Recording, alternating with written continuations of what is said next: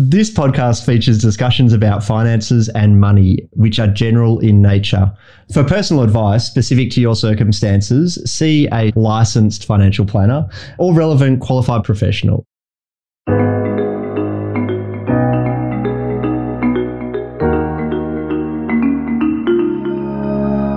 Welcome along to another episode of Looking Under the Hood. I'm Scott Malcolm, and we are here to unpack the money stuff.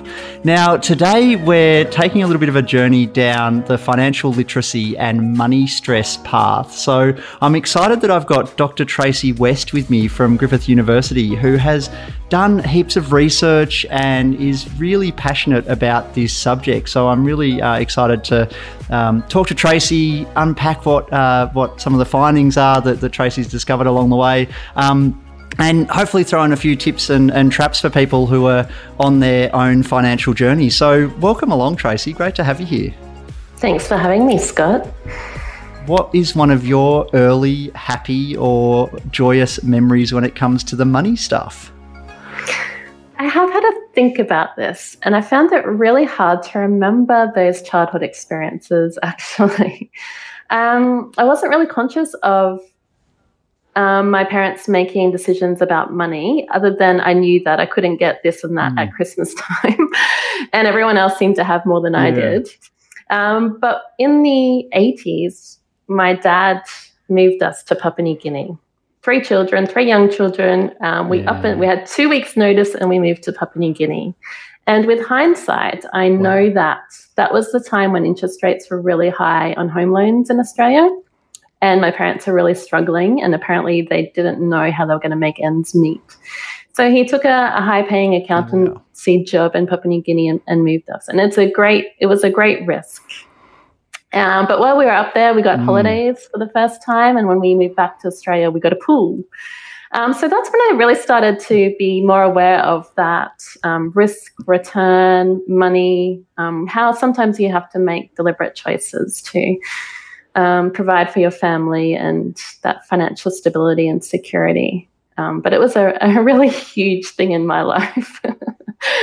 we, we, often talk about this on, on the podcast. Like it is that uh, experiential journey when it comes to money, and we we again human beings we pick up things as we we go along, and and some of these we'll be aware of, some of them won't come into awareness until later in life. Can be a, a generational thing too, right? Like some generations mm. do hmm. not talk to their children or do not know how to talk about money even, and that's a really taboo subject. And you don't want to let other people know that you're having difficulties, especially if you're an accountant. You mm. know hmm. that's your profession to manage money. Mm. And to let other people know that you're struggling can affect your status or your self confidence. So I think that hopefully yeah. our generation and the generations that will come after us will know more about how to ask for help, how to talk about money, and that will make things easier. And I think it will reduce stress.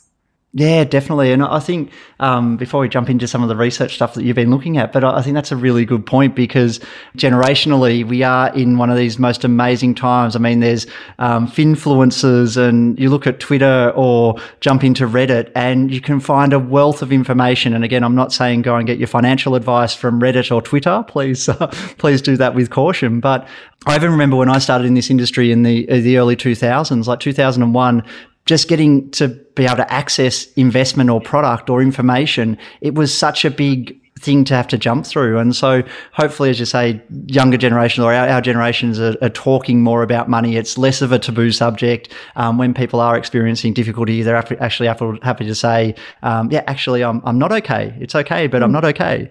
What, what's some of the stuff that you've, you've looked at? Do we, do we start by even just sort of saying, what is, what's financial literacy? Should we start there? I'm in your hands today, Tracy. I know I should be hosting. so, financial literacy, that term has been around for um, over a decade now. And we started from the point of pure knowledge of financial concepts. And there was a key American researcher that came up with three questions to help measure financial knowledge. And these questions revolved around knowledge of compound interest, the effect of inflation on your savings, and diversification. They're the three main questions. And those questions are actually really simple, um, but do a really good job of distinguishing mm. people that are aware of financial language and some of those mathematical components of making money and those that don't. So those questions have been released in a number of surveys, and we generally find a few patterns in those responses. So generally, don't people don't uh, are not good at getting all three questions correct. Um, older people tend to hmm. answer them better than younger people. Men tend to answer them better than women. So those patterns persist mm. in these surveys around the world. And since that initial work, we've moved on to broadening that concept into an understanding of financial skills. So, knowing how to compare and contrast products or features of products, uh, how to save, how to pay off debt or recognize um, the fees and costs of interest associated with debt. So, reading those terms and conditions, and uh, a whole range of other things. And so we've broadened that understanding of financial literacy to include those skills and attitudes towards savings and long-term planning and, um, and those sorts of measures. And then more recently, we talk about financial well-being, which is a whole other thing altogether, which includes mm. Sort of your, your current financial stress and expectations of the future. So you can be financially stressed now, but be optimistic about your future financial circumstances and that can lead into this really different measure of financial well-being. So that's how the research has progressed in trying to understand this. And once we understand this in the data, then we can better equip people to be helped. Yeah, fantastic. And and I'm sure that then feeds into organisations who work in the in the money space. I mean, we um, I've been passionate about financial literacy and education and empowerment for for years, and so we run uh, education programs uh, online. A, a, bit of a shout out to uh, Laneway Learning in Melbourne and Canberra Institute of Technology in in the ACT. But I think it's, so true. Just some of that data is really good to um, help impact policy potentially, and even the work that that ASIC might be doing um, with their Money Smart website, and just really trying to help people um, to, to build up some of those skill sets. What's some of the most interesting things that you found, I guess, on your journey in this this research space? And obviously, again, you've looked at a range of different things, but when it comes to sort of the financial stress or, or uh, financial literacy elements, what, what are some of the most interesting things that you've uh, unpacked or discovered? Yeah, with regard to financial stress, I mean, the COVID 19 pandemic has really exacerbated a lot of those stresses, but many households are financially stressed in an ongoing basis. And those households might be who you predict they are, like um, those that are unemployed, for example, or experiencing very low incomes and don't have much assets. They are definitely financially stressed. But also, we find that medium to high income households can declare themselves to be financially stressed if they're not able to meet their obligations. And that can, that's a whole other set of circumstances in terms of keeping up with the Joneses or living in expensive areas and and all those other expectations that you can have when you're in that income bracket.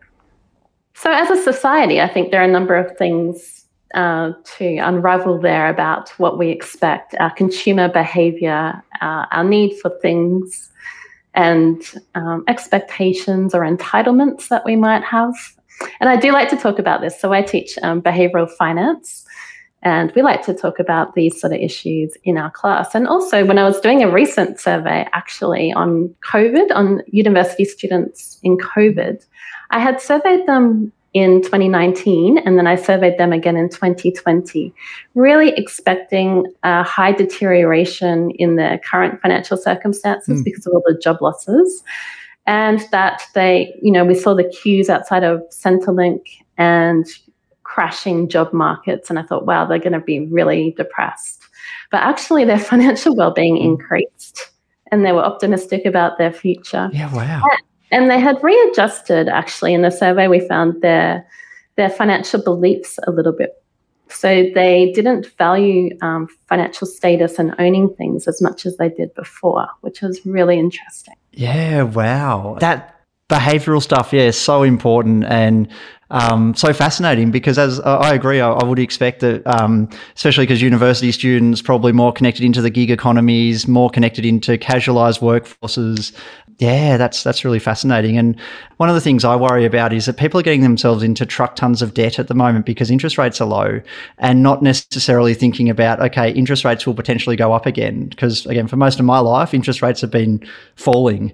And so we're now going to have a period where they might start to go up. And so that's potentially going to start to cause future income stress if, if interest rates go up. So is there anything in the research or anything you've discovered on, on that front around sort of where some of those stresses do come from for, for families in those regard or that situation? Well, I'll, I'll talk to the financial literacy aspect of that. So these households mm. that hmm. have the opportunity to earn higher incomes and have some assets and then have the opportunity to borrow for their investment properties and acquire this debt. Um, that can be good financial literacy, right? Sometimes we talk about good debt, mm. and there and those purchases enable their financial literacy and skills to build because you're having the opportunity to think about what the interest rates would be, um, forecast them into the future, perhaps. Uh, read through the legal documents. You know, that's all financial literacy building experience that households that don't do that are omitted from. So that's a whole other issue about housing affordability. Mm. Um, but what I do know is that we do we're not good at forecasting, and you know in finance we say that the past does not predict the future. But in general, as humans, we are really bad at forecasting the future and understanding probability. And we can be and we are optimistic. So we may think about interest rates rising, but we might not think it's a problem for us or something to worry about later on. Mm. But yes, I, I share those same concerns as you. And honestly, I think we do have to rely on the RBA and the regulators to help modify and control this because we're going to go, if the opportunity is there, these people are going to take the risk and go for it. And, mm. you know, they're benefited from it at the moment with these low interest rates and in Queensland, high, rising property prices. Um, so until they learn a tough lesson, and the regulators step in to limit mm. this, it's all going to unfold. Yeah, so that'll be the, the research report from uh, 2026, I imagine. Yeah, that's probably true, Scott. so we mm, do know yeah. that financial literacy matters. And for people that don't have good incomes or assets, they are excluded from these opportunities to learn and build their skills. And it's not necessarily their own doing. Um, these can be structural issues within our society, mm. but financial education in schools, in workplaces, access to free advice like the financial counseling services, the ASIC resources, like you mentioned on Money Smart. I do want to give a plug to them. They are great resources, but unfortunately, many people are not aware of them. So I think we all have to do a better job of referring to these freely available resources as a first point of contact for people, and then they can jump from those resources to get more information. Um, I know as well Centrelink are doing more work with their financial information services officers to help their clients get the advice that they need to. So there are good things happening. Um, but it is really difficult. And I think for us in the finance industry, we can, you know, just be aware that we can give back share information and help people to improve their skills. But the one thing I think that I can share with you that people can do mm. is to develop a good savings habit. And that is not always easy when you are very limited with your resources, but even that 50 cents a week, a dollar a week can really help to build your emergency savings and having that bit of confidence, that insurance in your back pocket to deal with the car breaking down or paying the excess in the insurance policy or, or the bill that comes in really helps people with their well-being, financial security and resilience. That's the one most important thing that we can do is build a good savings habit. Um, it's so true because again, as that experiential thing, if you've never saved before, it's actually just about starting. And as you say, even if it is just 50 cents or a small amount, that habit builds over time and it's a way of sort of building that financial muscle, uh, so to speak. And also, uh, immerses you a little bit more into the jargon that does exist in this industry. Like there is so much jargon out there when it comes to the money stuff, and so that's often a barrier to entry. Um, I'm a big lefty at heart as well, so um, I, I, really want to ask you what are some of the barriers to financial education and literacy? I focus a lot on financial literacy and gender. women in mm. particular.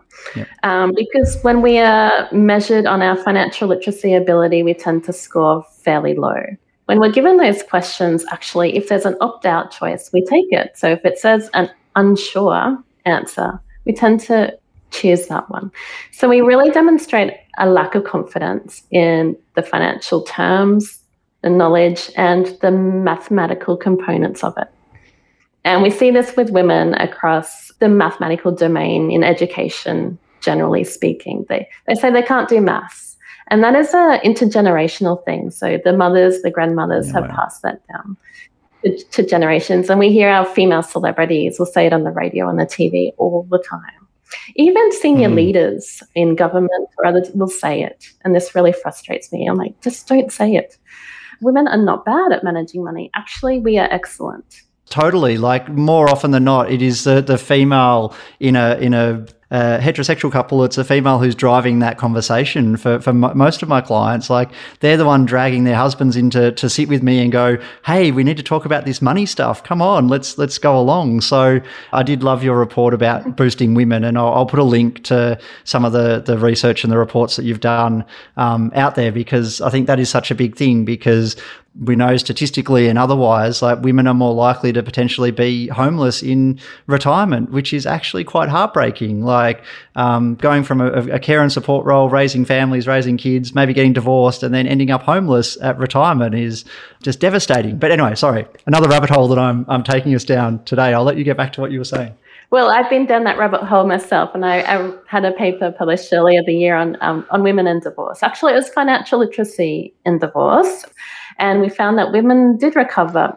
Well, actually, more financially literate women actually did better in the years following divorce than the financially literate men which is really interesting, I thought. Um, so for women, this mm. financial knowledge really boosts us. We really know what to do with that information, and we're so good at it. Um, but many women are managing these these trade offs between needs and wants on a daily basis within limited budgets. We know what to do. We have the skills. It's the metrics aren't right, is what I'm going to say. And also, sometimes the financial literacy curriculum or the maths in schools, how that is taught, is not always ideal either. So, when we're talking about financial literacy in schools, it can be embedded in the maths curriculum in terms of learning compound interest formulas and calculations and loan repayment. They are mathematical uh, calculations with a correct answer, and that is not often our lives. We are, are making choices between different products and decisions. There can be different right answers depending on the context. So, myself and some others are working on this in terms of the maths curriculum and seeing how we can embed stories in there to show all the different options and complexity that can go into making money decisions to help build the skills.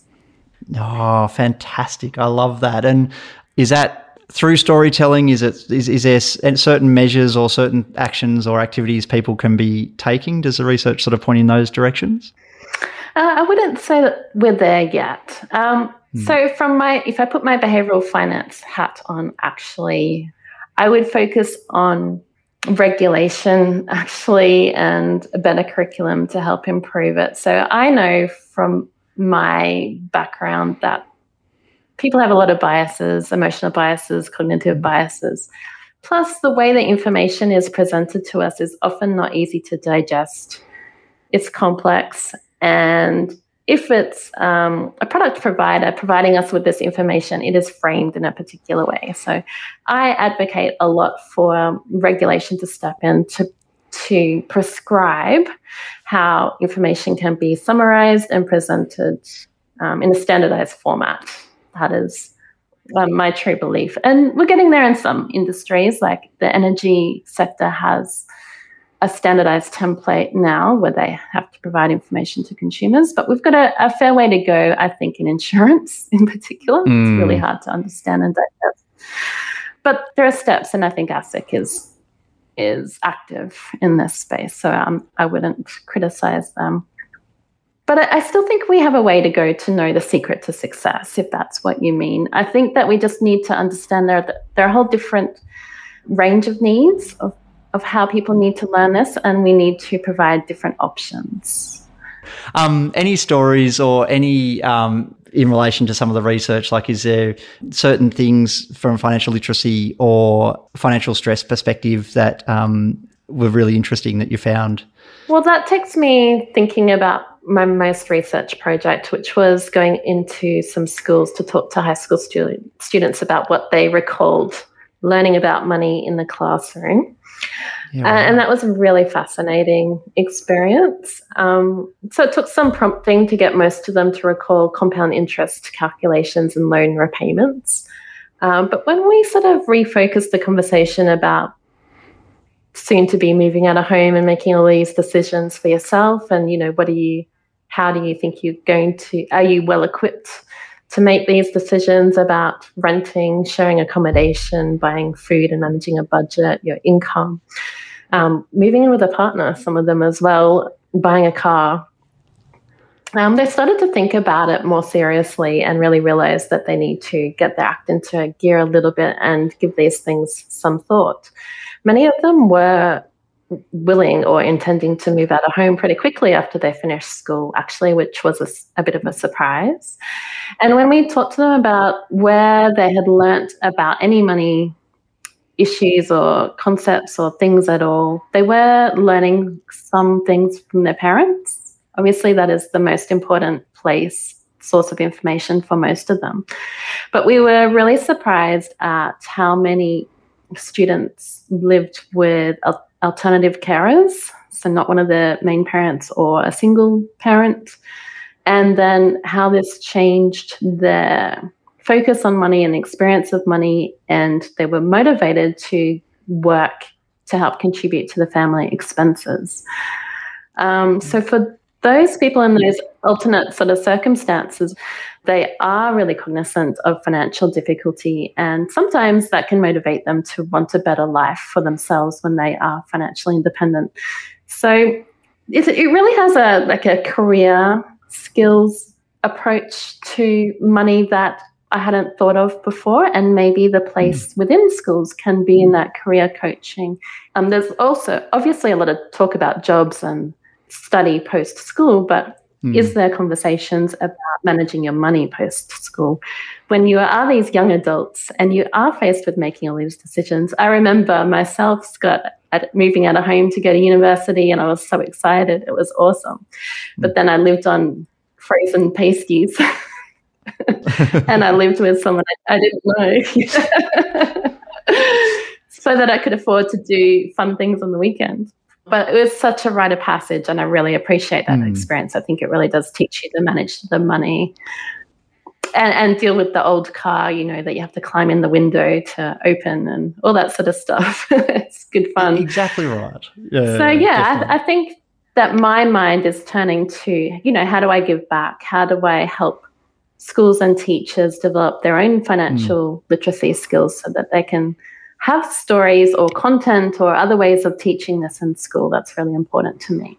So yeah, and I'm really excited about all that, Tracy, because I guess in schools, uh, educating people more. Uh, where I've been excited because we've been approached by so many businesses and employers lately to offer financial well-being training to their staff members. So I think it's definitely a, a dialogue that is continuing and happening. And so um, I'm excited to hear about your research as you or the, what you develop as you start to look at some of these other elements further as well. So that's really exciting. Scott, I am so excited to hear about a workplace financial well-being program too. I mean, it's the way that we can access adults in their workplace. They're earning the income. Let's help them build the skills to help manage the income that they're earning. I love that. Let me know how you go with that. I will let you know. And I'm really excited, as I say, that more employers are doing it and, and approaching it. And it's such a, again, if you create a safe space, people can have these really open dialogue and, and know that it's a shared experience. Like this money stuff is a learnt behavior and it's a, it's a journey rather than a destination. And as you've said in your research, like it is about sort of um, uh, knowing where you're at, but being able to, to step into those different spaces. And sure, there are some other barriers to entry that we've, we've potentially got to deal with, but that's probably another podcast episode that we can uh, regroup on again. But thanks so much, Tracy. I've really enjoyed the conversation today, and I'm sure our listeners will get a lot out of that. Thanks for having me, Scott. Thanks for listening, folks. I uh, hope you've enjoyed this episode. And if you are liking us, please give us a rating on Apple Podcasts. See you soon.